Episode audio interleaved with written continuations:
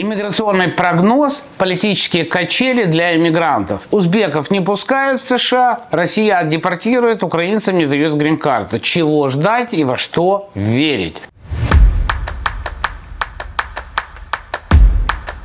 Я Вадим Печерский, миграционный консультант и руководитель паспортно-визового агентства Rush In Documentation Center. И сегодня я попытаюсь ответить на большинство вопросов, которые мы получаем в письменном, в аудио формате, где клиенты задают множество вопросов по поводу политических и, главное, иммиграционных перспектив, амнистии и так далее, и так далее. И вот давайте мы на эту тему с вами поговорим. Во-первых, начнем с амнистии. Что бы вам ни говорили знатоки, я имею в виду иммиграционные консультанты, адвокаты, кто угодно, пока закон, даже политики, то, что они говорят, нужно поделить на 16, мы знаем, что это одна из самых древнейших профессий в мире, будучи политиком. Кто им платит, тот их и танцует. Поэтому политические заявления и реальные действия, как говорили у меня на родине, две большие разницы. Первое. Когда политик занят свое кресло, он много чего обещает. Когда он уже занимает действия, не всегда или всегда не расходятся с его обещаниями обещаниями. Амнистия. Первый раз я столкнулся с иммиграционной амнистией. Это было во время правления Билла Клинтона. По-моему, это был 96 или 7 год. Наш офис тогда существовал 3 года. Как раз в ноябре этого года мы отмечаем 29 лет с момента основания. И тогда совершенно стихийно, вдруг, где-то на исходе своего правления, Билл Клинтон выпустил закон, который говорит, что если вы находились в США, там, по-моему, 4 года, и вы не имеете криминального прошлого, прошлого в этой стране, и вы можете заплатить, внимание, тысячу долларов, если у вас есть основания здесь легализоваться, а до этого вы были здесь нелегально, вы можете здесь легализоваться. Это было сумасшествие. У нас тогда был один офис, и мы 24 часа работали посменно. Мы спали в офисе, потому что то количество желающих, которые в течение, по-моему, или месяца, или двух должны были подать документы, оно было сумасшедшее. Иммиграционная служба в даунтауне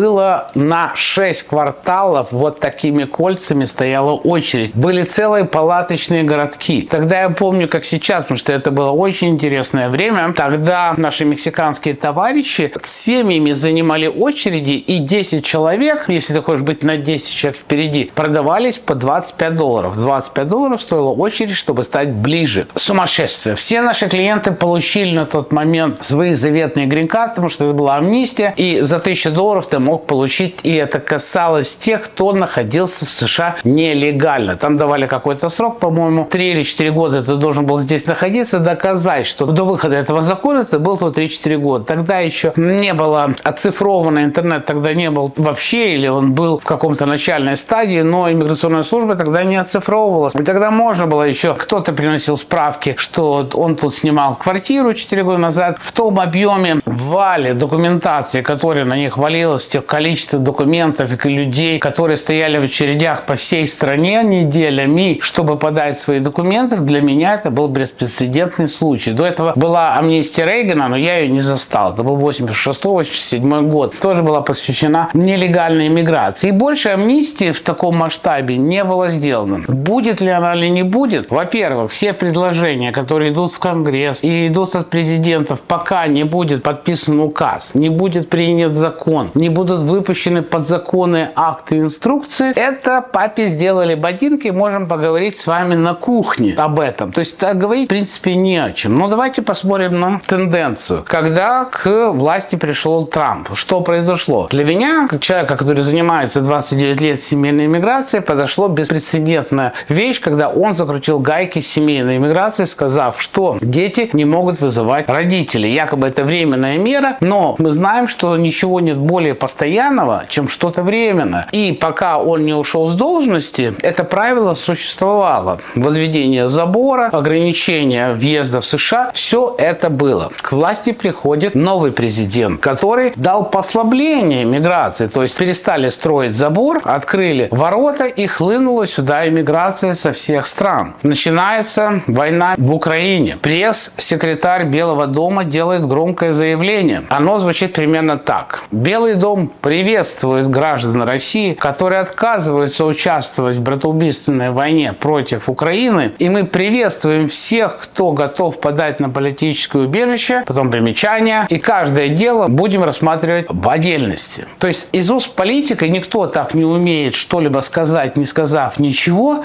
как политики. Их этому учат в школе. Учат в школе, учат в школе, учат в школе. Вот их учат в школе этому. А мы, народ, слышим то, что мы хотим. Не вдаваясь в подробности, а что же было конкретно сказано. И границам устремилась куча народа. И вот эта куча народа, скажем, давайте поговорим конкретно, которые устремилась сюда молодые ребята из России, которые услышали этот призыв, который был переведен на русский язык, но не был истолкован юридически, а был переведен просто. Ну, они же нормальные люди, они же видят, ну, написано «приветствует», кто не хочет участвовать, подавайте на политическое убежище, и мы будем рассматривать. Вот эта маленькая фраза, что на индивидуальной основе, она как бы, ну, ерунда какая-то. Так вот это не ерунда. Поэтому вот эти вот люди, которые приехали к границе с словами «мы не хотим участвовать в братоубийственной войне, мы не хотим в армию, чтобы идти на войну», эти люди сейчас помещаются в тюрьму и благополучно депортируются. Рекордное количество депортаций в 2023 году происходит российских граждан, которые приходят вот с этим лозунгом сдаваться на политубежище. Что происходит с товарищами из Узбекистана? Официально было заявление в посольство. Сейчас что происходит, что граждане Узбекистана, которые переходят границу с Мексикой, они помещаются в основном в тюрьму. И там будут проходить процесс интервью на страх и определение, имеют ли они основания на политубежище. Ведь просто уклонение от воинской службы в другой стране, касается россиян, не является основанием для политубежища. Нужно поговорить с адвокатом и четко понять квалифицирующие моменты. Но на дилетантском уровне это соответствие критериям, который говорит о том, что вы должны принадлежать к определенной группе. Скажем, вы оппозиционер или входите в оппозиционную группу, которая выступает против войны. Затем вы получаете по голове от правительства. В вашей жизни угрожает опасность, свободе угрожает опасность. Из-за чего? Из-за действий, которые вы сделали из-за вашего волеизъявления. И эта опасность привела к тому, что вы собрали последние или первые вещи и побежали на границу с Мексикой сдаваться. Это может быть и проходная тема. Но когда вы уклоняетесь от воинской службы и ссылаетесь на Белый дом, Белый дом ссылается на вас. И никакого продвижения тут не будет. Смотрим, что происходит с этой миграцией. После того, что президент существующий офигел, другого слова нет, когда он увидел, какой поток ломанулся к границе, он же начал что? Остановитесь. Знаете, вот такое впечатление, что идет такой шквал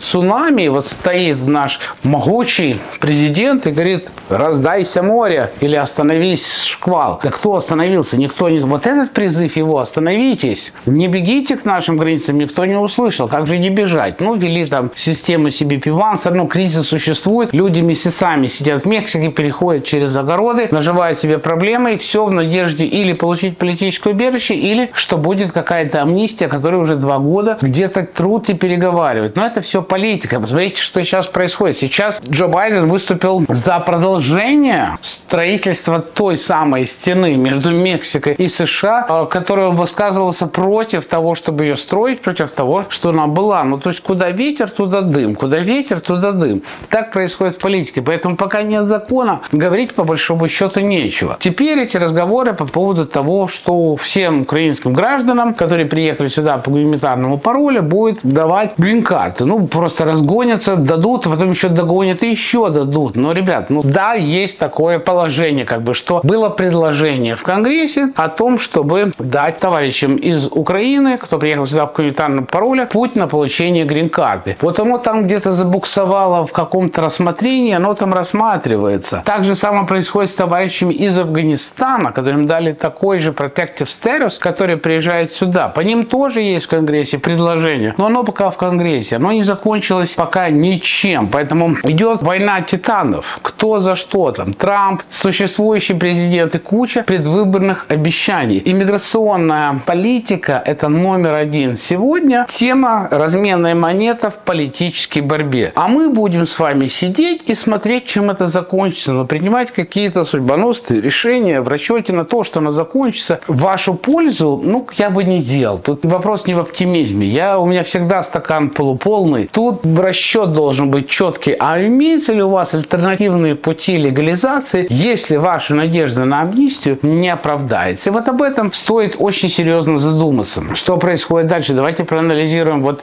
на временный статус защиты, который украинцы получают. Такая же ситуация есть с жителями Гватемалы. Жители Гватемалы на этом статусе сидят, по-моему, 20 лет уже. Им, да, начали давать грин-карты. 20 лет они сидят на этом статусе. Но я вам скажу, что мои клиенты, которые не из Гватемалы, они за эти же 20 лет, ну, может быть, 22-23 года, будучи здесь нелегально, тоже легализуются. Каким образом? Многие из них здесь родили детей, которые стали гражданами США. И по достижении 21 года эти детки подросшие делают на своих родителей, и мы получаем сейчас грин-карты на родителей, которые 21-22 года были здесь нелегально, в течение двух-трех месяцев просто вот так, вот так, вот так прилетает одобрение. Без интервью, без собеседования, если все сделано правильно, родители получают грин-карты, будучи 21-22 года нелегально. То есть Гватемала отдыхает. Вот. Сколько украинские граждане будут ждать, пока они дойдут по иммиграционным бенефитам, чтобы их рассматривали как Гватемала, может быть, это займет столько же времени это с Гватемалы. Венесуэла 5 лет сидит на этом статусе защиты, пока никто ничего не получает. Поэтому мое послание, ребят, есть закон, есть подзаконный акт, есть инструкция, можно действовать. Во всех остальных случаях призывы политиков, обещания политиков, оно ни о чем. Посмотрите, с одной стороны у нас ужесточаются правила, с другой стороны детеншены, тюрьмы переполнены, у них нету места. Это официальная информация, я это видел в новостях, специально смотрел этот ролик. По-моему, пятый канал Лос-Анджелеса показывал, что автобусы без опознавательных знаков, но с госномерами иммиграционной службы, ну, федерального правительства в 5 утра в даунтауне, там по 40-50 человек выбрасывают просто на улицу, там вьетнамцы, китайцы, мексиканцы, любые национальности. Они их просто выбрасывают на улицу в даунтауне. Там репортер как бы подходит, снимает и говорит, а куда вы идете? Говорит, я спросил у офицера, вьетнамский, по-моему, иммигрант, могу ли я в Чикаго поехать? Он говорит, ты можешь ехать куда угодно. То есть два автобуса просто выгрузили народ и езжайте куда хотите. С другой стороны, сидят люди в тюрьмах по 3, 4, 5 месяцев, не могут оттуда выйти. Ну, дети и женщины обычно, их не супер сейчас задерживают. В основном это речь касается мужчин, а вот мои клиенты из Узбекистана, практически каждый мужчина, вот за редким исключением, попадает в детеншн. То сейчас штормит, сейчас идут такие качели в преддверии выборов, что непонятно, куда это все придет, и нужно подождать и определиться. Если вы уже решаете, что США является вашей страной, конечной точкой вашей иммиграции, вы должны думать о каких-то альтернативных моментах легализации, кроме как перейти границу, сесть и думать, что, конечно, здесь лучше быть в безопасности и в неопределенности, нежели чем в опасности в своей стране с полной определенностью, что эта опасность будет. Ну вот хотелось на большинство вот этих моментов ответить, а что с гражданами Узбекистана, а почему граждане Украины не получают, а почему граждан России депортируют. Надеюсь, что я на большинство этих вопросов дал ответы. Ну, давайте продолжать общаться, задавайте вопросы. Будем обсуждать эту тему. Меня волнует не только профессионально, но и на человеческом уровне очень сильно. С вами был Вадим Печерский, команда Rush in Documentation Center.